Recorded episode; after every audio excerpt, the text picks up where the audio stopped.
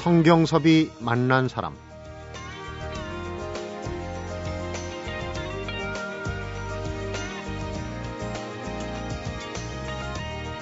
지금 세종로 이순신 장군 동상이 있는 자리.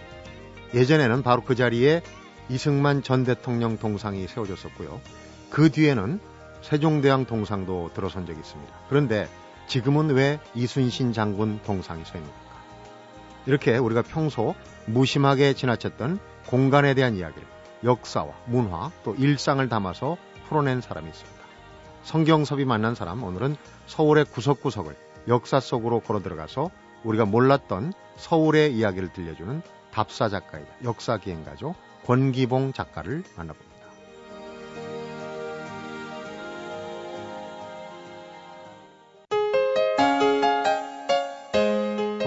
어서 오십시오. 안녕하십니까? 네, 안녕하세요. 네. 젊은 목소리입니다. 네. 서울의 속사를 들여다본다. 서울 토박이거나 최소한 이제 50대 이상의 중년 아닐까 이렇게 짐작을 했는데 예. 상이 완전히 빗나갔습니다. 네, 이제 올해 이제 35이 음. 되고요. 저는 서울이 이제 고향은 아니고 고향은 충북 충주입니다. 그래서 네. 대학에 진학하면서 이제 서울로 오게 됐죠. 충주보다 더 들어가죠 어릴 때는요. 그렇죠. 월악산, 월악산 국립공원, 국립공원 안에 그 아주 깊은 계곡이 있습니다. 용화수 계곡이라고. 음. 예, 예. 자, 그런 분이 서울은 아마도 짐작컨대 예. 어, 유학 나와서 예, 예. 겪었을 텐데 왜 서울에 그렇게 관심이 있었을까? 우선 그게 궁금하네요. 일단은 너무나 그 시골에 살다 보니까 그 도해지 특히 이제 서울에 대한 동경도 사실 많이 있었고요. 네. 그 와중에 초등학교 4학년 때 이제 그 서울로 소풍을 오게 됩니다. 관광버스 한 대에 전교생이 다 음. 타가지고 오게 됐는데 그때 이제 국회 의사당하고 이 근처에 있는 63빌딩 을 갔었어요. 근데 네. 아 너무나 신기하기도 하거니와 그 이야기들이 이제 궁금했습니다. 근데 음. 서울에 올 일은 많이 없었죠. 그 이후에 그러다가 이제 대학에 오면서 아 그동안 이제 책으로만 보고 텔레비전에서만 봤던 그 서울 한번 다녀보자 해서 이제 음. 걷게 된 아, 계기가 됐습니다. 원래 서울에 쭉 산 사람들은 좀 관심이 없어요. 요즘은 또 특히 예, 예. 밖에 많이 안 돌아다니니까 이제 예, 예. 자기 사는 동네 우물한 개구리처럼 예, 예. 전에 우스갯소리 있잖아요. 서울 갔다 온 사람한테 남대문에 문턱이 있더나 물어보니까 몰라서 뭐 이렇게 하다가 안 갔다 예. 온 사람이 이겼다 예, 예. 했는데 그만큼 이제 서울에 대한 관심을 많이 갖고 근데 이 서울 얘기를 하는 게 그냥 그 예사로운 얘기가 아니더라고요. 책을 읽어보니까 내공이 좀 있던데 어 작가 소개를 보니까 중학교 땐가 이 답사하는 기본기를 역사 선생님한테 배운 적이 있다. 이렇게. 아, 기본기라기보다는 저로서는 어떻게 보면 뭐랄까요. 상당히 운이 좋은 케이스였는데요. 예, 시골 중학교이다 보니까 방학 때는 뭐 많이 할 게 없습니다, 사실은. 네. 뭐 학원을 우리가 다니는 것도 아니었고요. 음. 하다 보니까 이제 처음 부임 온 역사 여성 교사 선생님이었는데 네. 방학 때 이제 그 집에서 할 일 없고 그리고 같이 좀 어디 다니고 싶은 사람들 손들어라 해서 음. 이제 손을 들었더니 그 고향 근처에 있는 뭐 그때는 사실 이게 문화유산인지도 다, 잘 몰랐죠. 근데 네. 그런 곳들을 선생님이랑 같이 방학 동안에 거의 한 달 동안 이제 하루에 한 번씩 혹은 음. 이틀에 한 번씩 다니면서 아 이런 뭐 역사 혹은 문화 관련한 곳들이 멀리 가지 않아도 주변에 널려 있구나 네. 몰랐을 뿐이지 음. 뭐 이런 어떤 그런 뭐랄까요 깨우침이랄까요? 음. 그런 것들을 좀 얻게 되는 운 좋은 좀 중학교 시절을 보냈던 것 같습니다. 여 선생님이기 때문에 더 글쎄요.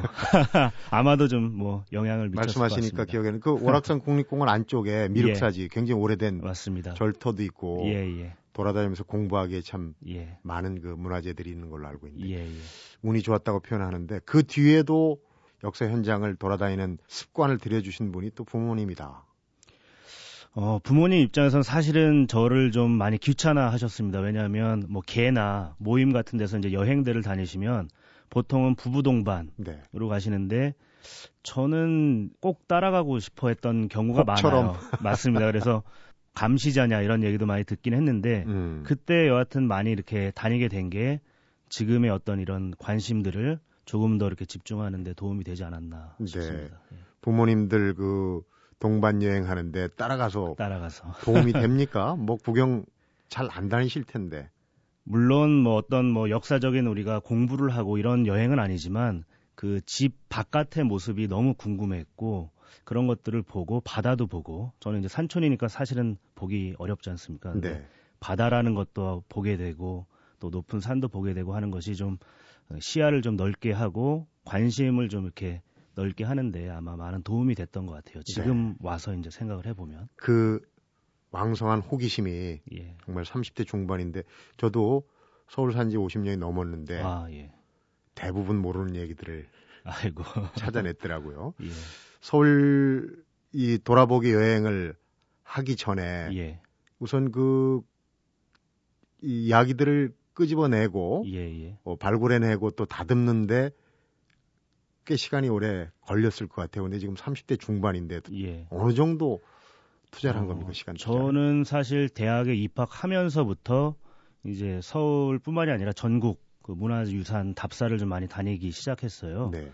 그런데 사실은 처음에는 이 사찰이나 궁궐 같은 좀 오래된 목조 문화재 위주로 이제 답사를 많이 다녔습니다. 그때 당시에는 그 이전이죠. 이미 그 유홍준 그 교수가 쓴 나의 문화유산 답사기 네. 뭐 이런 책에 영향을 받아서 그런지 몰라도 주로 이제 그런 오래된 고적 답사를 다녔는데 다니다 보니까 그런 것들은 이제 문화유산이라는 인식이 많이 있어서 그래도 네. 보존이 잘 되고 보호받고 있는데 비해서 근현대 시기에 뭐 건물들 혹은 현장들은 뭐 역사라는 생각도 많이들 안 하고 네. 또 콘크리트로 만든 게 많다 보니까 귀중함을 모르다 보니까 많이 훼손되고 헐어버리고 이런 게 많았어요. 그래서 아 이런 것들에 대해서 좀 공유하고 이야기를 나눠야 되겠다라고 해서 그때부터 이제 열심히 뭐 인터뷰도 하고 음. 자료도 찾고 논문도 보고 답사를 이제 그 근현대 시기에 집중해서 많이 좀 다니게 된것 음. 같습니다.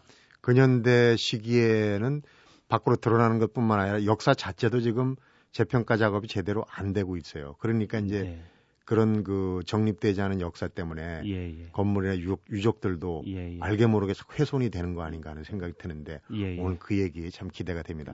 어, 그런 그 일들, 일들의 네. 결과물로서 이제 그 교통방송인가요? 예, 다큐멘터리를 굉장히 긴 걸 하신 걸로 알고 있어요. 예, 당시에 한 30부작으로 한 회에서 이제 한 곳을 다루는 그래서 30군데를 이제 다뤘던 일이 있습니다. 네. 2008년 정도였었는데요. 2009년쯤이었는데요. 음. 예. 주로 어떤 내용이 그때는 좀 반향이 있다고 할까? 예.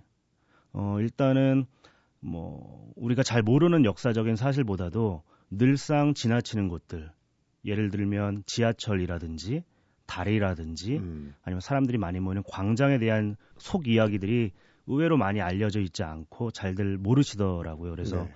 그런 것들을 다룰 때 오히려들 뭐 관심 가져 주시고 했던 것 같습니다. 네. 예. 오늘 같이 그런 네네. 내용들을 공유하면 아마 서울을 돌아보는데 큰 도움이 되지 않을까. 네. 우선 그 얘기부터 한번 시작해 보겠습니다. 제가 앞에서 네. 세종로 얘기를 좀 했거든요. 예, 예. 세종로에 지금은 이순신 장군 동상하고 예. 논란이 있었습니다, 사실. 예, 예. 또 세종대왕을 모시느냐, 예, 예. 어느 분을 한 분으로 하느냐, 뭐 예, 논란이 있었는데 그 넓히기 전에 그 세종로의 동상의 주인들이 몇 번 바뀌었어요. 저도 잘 그렇죠. 몰랐는데. 예, 예. 전말이 어떻게 되는 겁니까? 그 이제 박정희 대통령 집권 시절에 이른바 그 애국 선열이라고 하는 분들을 이제 쭉 몇 명을 추렸습니다. 해서 이런 분들의 이제 석고상을 만들어서 음. 많이 이제 세종로에 지금처럼 한 명 혹은 두 명이 아니라 여러 명을 처음엔 배치를 했었어요. 그래서 뭐 거기엔 이순신 장군을 비롯해서 세종대왕, 율곡 이이 뭐 여러 분이 있다가 나중에 잠깐 그 이전에 물론 그 이승만 대통령의 동상이 잠깐 있기도 했지만은 네. 기본적으로는 어 박정희 대통령 때 이제 여러 명은 좀 어울리지 않는다라고 해서 원래 그곳에 세우려고 했던 세종대왕 동상은 만들다가 덕수궁으로 음. 옮겨져서 거기에 설치가 되고 그 자리에는 그 박정희 대통령이 직접 돈을 내서 만들었던 지금의 그 이순신 장군 동상이 이제 들어서게 된 겁니다. 네. 예. 세종대왕상은 그러니까 그 당시에 그 자리에 실제로 쓴 건 아니었군요. 아, 석고상은 섰던 적이 아, 있습니다. 석고상은. 근데 지금 현재는 그 세종대왕 기념관으로 또 옮겨 버렸는데요. 네. 얼마 전까지 그 덕수궁 안에 있던 세종대왕 동상이 원래는 그 세종로에 세워질 예정이었던 음. 적이 있습니다. 광화문광장 처음 기획할 때도 그 얘기가 나왔어요. 서로 단체마다 예, 예. 이분 동상 세워야 된다, 저분 예. 동상.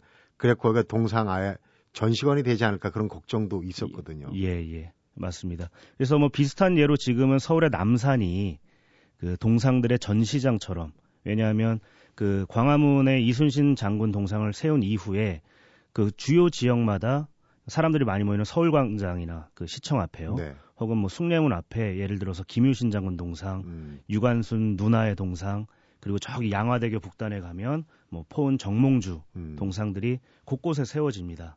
나중에는 그 도로 이제 교통 소통에 방해가 된다는 이유로 다 남산으로 올려버렸어요. 그래서 네. 지금은 아마도 단위 면적당 가장 많은 동상이 있는 곳이 남산이 아니겠는가 음. 싶습니다. 다만 이제 상징성 때문에 이순신 장군 동상만은 지금 아직 그 자리에 계속 서 있고요. 남산 곳곳에 한 곳에 모아두진 않고 곳곳에 곳곳에 있습니다. 네, 예. 그렇군요. 예. 그런 사연이 있다는 걸 알면 아마 남산길 걷다가도 예. 어, 역사를 다시 한번 생각해보는 예. 기회가 되지 않을까. 우리 권기봉 작가하고 오늘 어, 서울 따라잡기, 서울 여행 기대가 됩니다. 잠시 후에 출발하겠습니다. 네.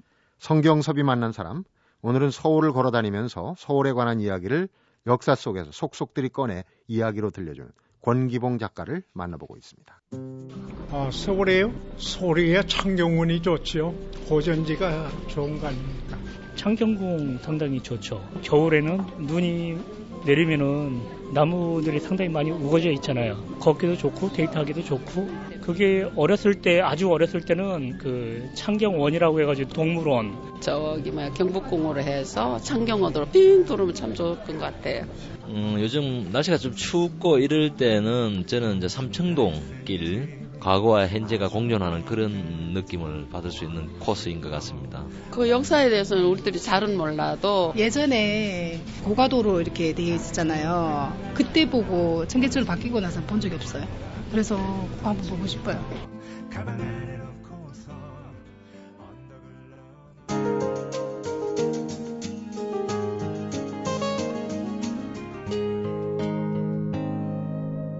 성경섭이 만난 사람 정말 큰 도시입니다, 서울. 그렇죠. 예. 어, 서울의 어느 한 면만을 보고 얘기하기는 참 힘들 것 같아요. 예. 장님이 코끼리 만지는 얘기도 있고 한데. 그런데 예. 권기봉 작가가 그런 얘기를 했어요. 잘 쓰여진 대하 역사 소설을 아직 읽지 않은 것 같다 이렇게 표현을 했거든요. 예. 의미심장합니다. 지금 서울 같은 경우는 역사적으로 뭐 세계에서 유래를 거의 뭐 있지만 거의 많지 않은 그런 오래된 수백 년의 그 수도로서의 기능을 해오다 보니까 다양한 역사와 사람의 이야기들이 남아 있는 곳이고요. 네. 또한 그 박정희 대통령 시기 이후에 서울이 이제 강남으로까지 확장이 되면서 아직까지는 뭐 서울의 역사다라고 하면 강북의 사대문 안을 가리키지만 사실은 그 이외 지역들에도 상당히 많은 이야기들이 네. 남아 있습니다. 근데 많이 발굴이 아직 안 된 것 같은데 그렇기 때문에 지금이라도 이제 막 그 대하 역사 소설을 펼쳐보는 마음으로 음. 이 서울을 좀 대하, 대해야 하지 않는가 하는 생각에 그런 말씀을 쓴 적이 있습니다. 예. 조선 왕조 일제 강점기에 또 6.25 전쟁의 예. 전란 굉장히 그 격동의 시기를 예. 오랫동안 겪은 서울 아니겠습니까? 맞습니다. 거기에 숨겨진 얘기들을 뭐 어, 하루아침에 다 하긴 힘들 것 같지만 우선 얼마 전에 예.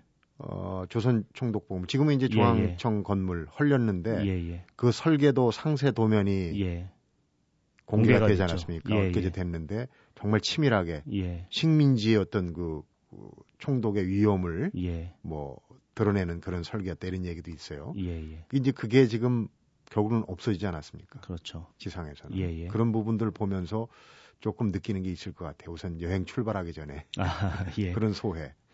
어, 일단은 그 중앙청 건물은 헐렸지만 완전히 또 사라진 건 아닙니다. 지금 네. 충남 천안에 가시면 그 독립기념관 있잖아요. 네. 그 한쪽 마당에 그 당시 중앙청의 첨탑 만을 떼다가 땅속 지하 한 5m 깊이에 묻어놨어요. 네. 그러면서 이제 안내 문구를 그렇게 적어놨습니다. 그 일제 잔재를 잔재를 땅 속에 묻음으로써 일제의 잔재를 청산한다. 음.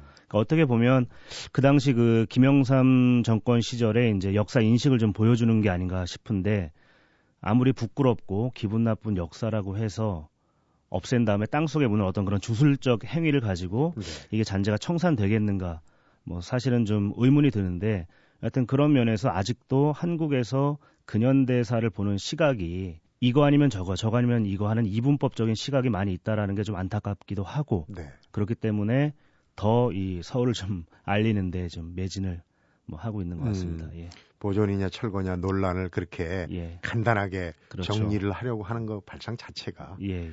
또한 가지 서울에서 사라진 것 중에 하나가 일반인들이 잘 모르시는 분도 있을 거예요. 예. 세계에서 이 수도 서울 대도시 차이나타운이 없는 게 예. 한국밖에 없어요. 예, 예. 차이나타운이 원래는 있었단 말이에요. 그렇죠. 예. 지금 뭐 을지로 쪽이나 어 지금으로 치면 그 서울시청 광장, 서울광장 맞은편에 그 한화 네. 그 프라자 호텔과 한화 빌딩 자리가 원래는 그 차이나타운이었습니다. 그런데 지속적인 그 화교들에 대한 탄압의 결과로 지금은 그런 대형 빌딩 숲이 되어 버렸는데 네. 좀 안타까운 면이 많이 있습니다. 지금 연남동에 좀 뭐 화교분들이 많이 모여 사시는데 거기에다가 지금 인위적으로 다시 차이나타운을 뭐 조성한다라고들 나오고 있는데 좀 때 아닌 감이 좀 없지 않아 있고 음. 그 주장 역시도 화교들을 하나의 어떤 그 사회 구성원으로 보는 것이 아니라 경제적인 어떤 그런 이용의 대상으로 보고 있는 것이 아닌가 음. 하는 좀 안타까움도 좀 듭니다. 차이나타운이 없어지는 과정에 예. 그좀 묘한 그 과정이 있었어요. 그 예. 얘기하자면 좀 긴데. 예, 예. 뭐 짧게 설명을 드리자면 그 베트남전에 한국에서 파병을 한 적이 있었지 않습니까? 네, 그 네. 박정희 정권 시절에 그때 이제 뭐 소위 말해서 빅브라더라고 할 수 있는 미국의 존슨 대통령이 한국에 그 방한을 하게 됩니다. 네. 그 당시에 한국의 언론들은 어느 정도 통제가 됐었는데 미국 텔레비전 방송사들은 이제 한국 정부에서 미처 이렇게 손을 쓰지 못한 것 같아요. 네. 그렇다 보니까 그 환영 행사가 서울시청 앞에 그 너른 광장에서 어, 진행이 됐는데 그때 미국 방송사 카메라가 돌아갈 때 그 낙후한 음. 그 화교촌이 보이게 된 거죠. 그래서 미국으로 이것이 중계가 되는 바람에 그 미국 교포들, 재미 교포들 입장에서는 좀 부끄러 부끄러웠던 모양입니다. 그래서 네. 청와대에 이제 진정도 넣고 뭐 해가지고 거기를 좀 재개발해 다오 하는 이제 진정의 결과 박정희 대통령 입장에서도 당시에 이제 화교 경제를 좀 이렇게 압박해야 된다라는 음. 이제 그런 이유와 좀 맞물려 가지고 예 재개발을 이제 하게 된 거죠. 음. 근데 원래는 화교 회관이라는 일종의 이제 그 대형 빌딩을 지어주고 입주시켜 주겠다라고 사실은 이제 감언이설로 꿰었는데 뭐 공사는 뭐 차일피일 계속 미뤄지고 하다 보니까 하루 먹 벌어서 먹고 살기 힘든 이제 화교 입장에서는 결국에는 그냥 땅을 팔고 떠나갈 수밖에 없는 음. 뭐 이런 상황이 됐었습니다. 그래서 지금은 뭐 누구나 아시다시피 거기는 이제 재벌 그룹의 네. 뭐 땅이 돼버린 상태죠. 음, 그 땅들을 중심지가 매집한 모은 게 지금은 한화지만 옛날 이제 한국화약, 한국화약 그렇게 예. 되는 거고. 예.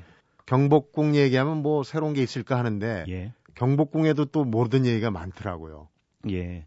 일단은 지금 뭐 자원봉사자분들도 많고 해서 경복궁에 가면 누구나 경복궁에 얽힌 이야기들을 들을 수가 있습니다. 네. 또이 팜플렛 같은 것도 잘 돼 있고요.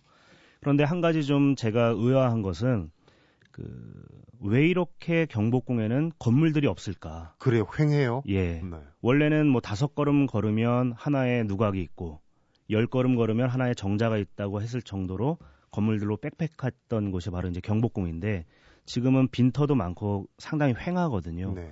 그 이유를 알고 보면 일제 때 그곳에서 어, 이른바 지금으로 치면 이제 엑스포라고 하는 뭐 물산 공진회 음. 혹은 박람회를 한 서너 번을 엽니다. 경복궁에서. 예, 경복궁 경내에서 그래서 그런 전시회장을 만든다는 명목으로 거기에 있던 원래 건물들을 많이 일부러 좀 철거를 했어요. 네. 그래서 일부 건물들은 뭐 남산에 있던 요정으로 팔려 나가서 술집으로 쓰이고 심지어 일부는 해체돼서 배에 실려서 일본으로 건너가기도 합니다. 그래서 어. 개인의 뭐 주, 집이나 뭐 사설 박물관으로 쓰이기도 하고 좀 기구한 운명이죠. 그래서 뭐 그랬던 와중이었는데 지금은 지금에 와서 이제 복원 사업이 좀 진행되고 있습니다만은 그런 어떤 비운의 경복궁의 역사에 대해서는 잘 알려져 있지 않고 뭐 그것들을 또 이렇게 알리는 것에 대해서 부끄러워하는 분들도 많은 것 같아요. 네. 좀 이렇게 슬픈 역사이다 보니까. 음. 네, 하지만 그거 자체도 또 우리의 역사이기 때문에 결국에는 우리가 좀 보듬어야 되지 않겠는가 음. 좀 싶습니다. 일제 강점기에 참 못된 짓을 많이 했어요. 창경궁에다가 예. 동물 그 우리를 지어가지고 창경 원으로 만들었거든요. 예, 예. 근데 경복궁도 그렇게 박람회 한다고 다 뜯어간 건또 예. 알다가도 모를 일이네요. 또 하나 재미있는 거는 뜯어가기만 한 것이 아니라 뜯어다가 경복궁으로 옮겨놓은 것들도 의외로 또 많습니다. 그렇습니까? 예컨대 그 경복궁에 가면 지금은 하나밖에 남아 있지 않은데 그 부도탑들이 좀 있었어요. 네. 그러니까 석탑이 이제 석가모니의 음. 진신사를 모신 거라면 부도는 고승들의 이제 유해를 안장한 그런 곳이지 않습니까? 근데 전국에 있던 그 부도탑 가운데 예쁜 것들, 네. 미학적으로 이런 것들을 일제 때 가져와 가지고 그것을 이제 전시회장에 이른바 그 장식물로 음. 뭐 분수대를 장식한다든지 가로등을 할 때 이제 가로등처럼 쓰려고 갖고 온다든지 해서 네. 많이 또 그렇게 갖고 온 것들이 있습니다. 근데 네. 나중에 이제 용산 해방 뒤에 국립중앙박물관을 용산에 만들면서 그리로 옮겨가긴 했는데 유독 지금 하나만은 옮기지 못하고 있는 상태에 있는 것이 하나 있어요. 네. 한국 전쟁 때 폭격으로 산산조각 난 걸 재조립해서 놓다 보니까 네. 행여 이제 옮기다가 부서질 염려 때문에 하나는 네. 지금도 아직 경복궁 한쪽에 자리를 좀 지키고 아주 있습니다. 아주 제멋대로였군요. 그렇죠. 근데 그 이후에도 사실 우리 고궁 특히 경복궁은 뭐 예. 어, 거기서 무슨 그 불필요한 예, 혹은 예. 그 월권적인 무슨 연회를 연다 어쩐다 논란이 참 그 후에도 많았어요. 예, 예. 물론 뭐 경회로 같은 경우야 어차피 그 연회 목적으로 만든 건물이었으니까 할 수가 있을 텐데 그런 곳이 아니라 그 중심 건물이라고 할 수 있는 근정전 네. 앞마당에서 그 5.16 직후에 5.16 이듬해죠. 이듬해에 5.16 참여군인 위문 공연 음. 뭐 이런 거를 또 박정희 정권 때 엽니다. 그래서 뭐 반나의 여성들이 경복궁 내에서 춤을 추기도 하고 뭐 이런 일들도 있었고 또 80년대 들어서는 그 전두환 정권 때인데요. 그때는 이제 5.18 광주 민주화 운동으로 이제 많은 시민들이 또 죽음을 죽임을 당하지 않습니까? 네. 근데 그 이듬해인가요? 바로 얼마 지나지 않아서 미스 유니버스 대회를 또 경복궁 내에서 네. 또 열기도 하고 해서 일제 때도 경복궁이라고 하는 공간을 유희의 공간으로 썼다면 해방 뒤에 한국인들에 의해서도 역시나 경복궁이라는 것은 그렇게 좀 희화화되고 음. 좀 다소 뭐랄까요? 좀 무시, 업신여김, 음. 업신여김을 좀 당했던 그런 역사가 훼손된 있습니다. 거죠. 예, 예. 조선 왕조 왕들이 예. 집무하던 정전인데 거기서 그렇죠. 그런 일들이 예, 예. 네. 참 하나하나 들을수록 새롭긴 한데 시간은 흐르고 아, 예. 잠시 후에 예. 또 의미를 또 짚어봐야 되겠죠. 예, 네. 성경섭이 만난 사람 오늘은 우리가 몰랐던 서울의 역사를 이야기하는 답사가이자 여행 작가 권기봉 작가를 만나보고 있습니다.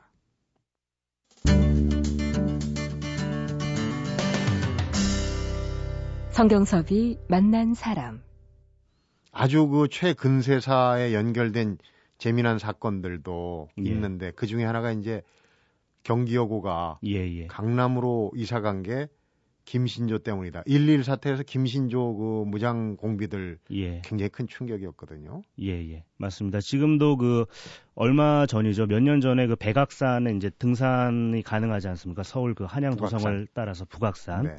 예. 근데 거기 가면 김신조 그 총알 자국이 남아 있는데 하여튼 그 당시에 그 김신조를 비롯한 무장 군인들이 청와대 코앞까지 왔다는 거는 박정희 대통령도 놀랬고 국민들도 많이 놀랬거든요. 네. 박정희 대통령 입장에서는 아 미국이 우리를 지켜주지 못할 수 있구나.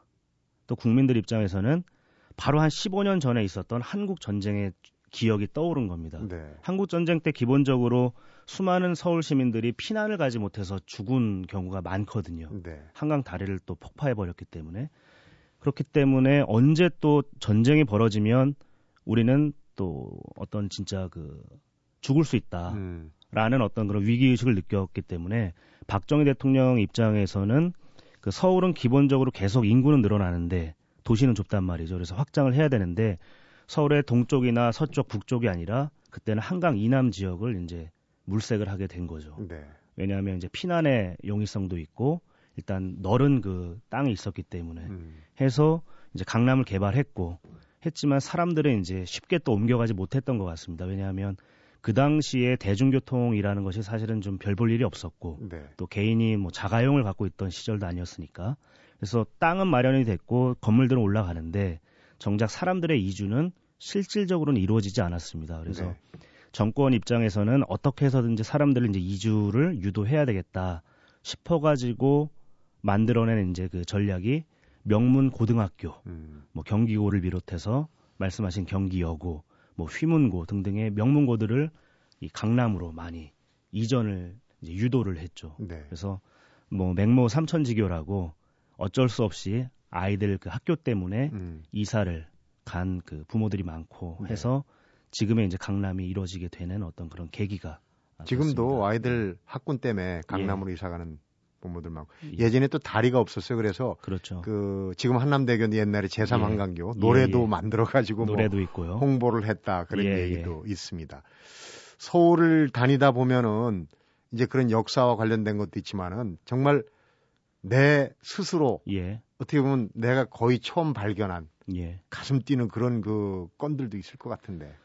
아, 뭐 제가 직접 발견했다라고 보면은 너무 큰 과장일 수가 있는데요.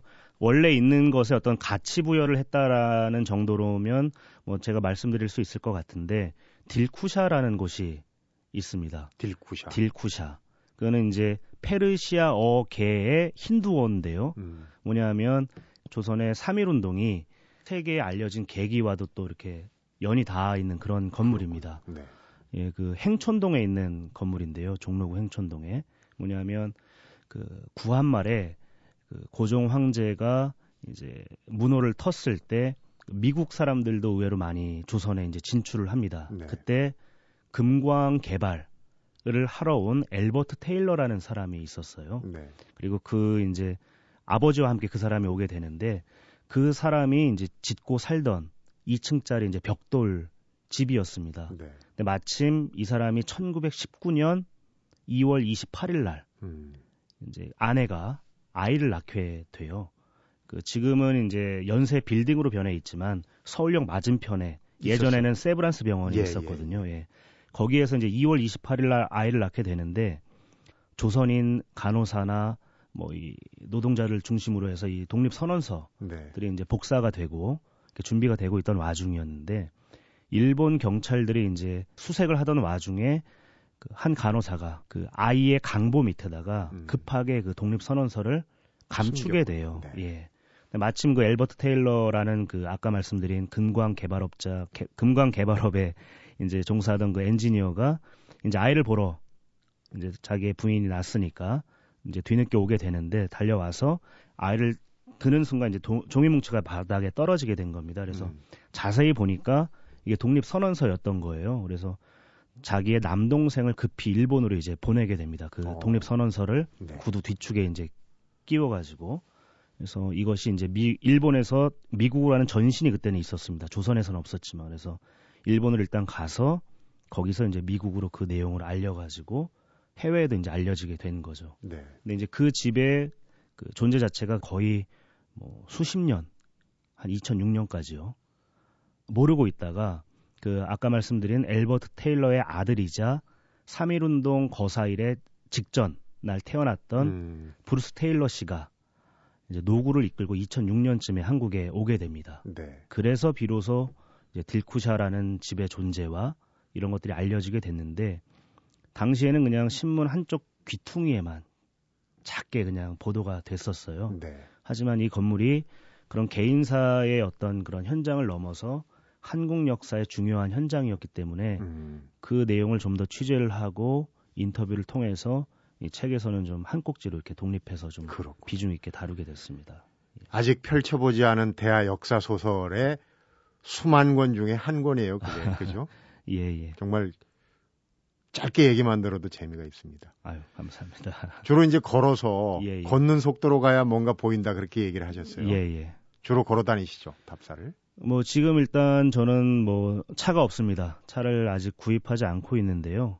뭐 여러 가지 이유가 있지만 기본적으로 걸어 다니고 혹은 그 대중교통을 이용해서 다녀야 그 현장들이 보이고 네. 또 사람들의 어떤 관심사랄까요? 음. 혹은 대화 같은 걸 들을 수 있다 보니까 역사라는 게 결국은 다 지나간 옛날 이야기가 아니라 현재적으로 존재하고 있는 것이 저는 역사라고 생각을 합니다. 아까 네. 말씀드린 딜쿠샤 얘기가 됐든 음. 경복궁이 됐든 지나간 얘기가 아니라 그걸 바라보는 우리들의 시각과 관심이 결국 지금까지 쭉 이어져 오는 것인데 네. 그런 것들의 맥락을 잡고 맥을 짚기 위해서는 결국에는 우리 시민들과 가까이에서 소통을 해야 되겠다 음. 싶어요. 그래서 어, 주로 이제 대중교통을 이용한다든지 아니면 걸어 다니면서 이제 주민들 뭐 인터뷰 뭐 음. 인터뷰라는 말을 써서 그렇지 여러 가지 대화들 일상적인 거죠. 그렇죠. 음. 그 과정에서 이제 서울의 역사, 사람들의 역사를 조금씩 채집하는 아, 그런 일을 할 수가 있더라고요. 그래서 네. 이왕이면 걸어 다니고 뭐 그렇게 다니고 있습니다. 음. 예. 서울 토박이 어르신들도 많이 만났을 텐데 예, 예. 도매산골에서 자란 예. 권 작가가 볼 때는 어떻습니까? 서울 토박이 하면 깍쟁이 그러는데 예, 예. 어떻게 느끼셨습니까? 토박이 분들. 아, 일단은 깍쟁이라고 보, 늘 많이 하는데 제가 느끼기에는 서울에서 나고 자란 분들이 의외로 순박하시고 이렇게 남에게 이렇게 베풀려고 하시고 도와주려는 음. 분들이 많이 있으세요. 음. 어, 권 작가가 보면은 원래는 과학도예요. 예, 과학고등학교 예. 나오고 맞습니다. 지구과학 공부하고 예, 예. 어, 서울에서 더 외연을 확장해가지고 이제 예. 지구촌으로 예.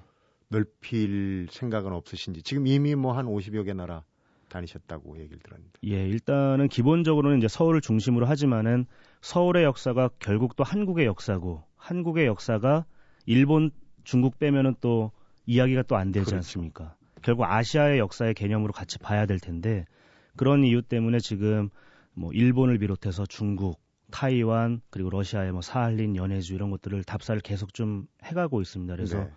기본적으로 앞으로 뭐 한 10년 정도 더 시간을 계속 투자하고 음. 답사를 지속하면 어, 조금 더 넓은 범위 하지만 거기에서 더 깊은 이제 한국의 역사를 또 우리의 역사를 찾아내는 어떤 책이 가능하지 않겠는가 하는 생각에 열심히 걷고 있습니다. 네. 예. 30대 중반 우리가 이런 경우를 연부 역강합니다. 이렇게 아이고. 표현하는데 아직도 많은 세월을 예, 예. 가지고 있고 힘이 좋으시니까 예. 한국과 아시아 또 세계로 가는 그런 이제 문화를 잘 아우르는 예. 작가가 되고 그러시기 예. 바랍니다. 오늘 얘기 재밌게 잘 들었습니다. 네, 감사합니다. 성경섭이 만난 사람 오늘은 서울을 걸어 다니는 작가죠. 그래서 서울을 거닐며 사라져가는 역사를 만나다. 또 다시 서울을 걷다. 두 권의 서울 이야기 책을 펴낸 권기봉 작가를 만나봤습니다. 권기봉 작가는 취재에 나서면 보통 하루 평균 6, 7km 정도를 걷는다고 합니다. 천천히 걸으면 아마 한 2시간 정도 걷는 동안 예기치 못한 발견이나 깨달음을 참 많이 얻었다고 그러는데요. 걷는 길 위에는 분명히 차 타고 지나다닐 때는 놓치고 보지 못한 것들이 있을 겁니다. 건강도 덤으로 얻을 수 있죠. 성경섭이 만난 사람 오늘은 여기서 인사드리겠습니다.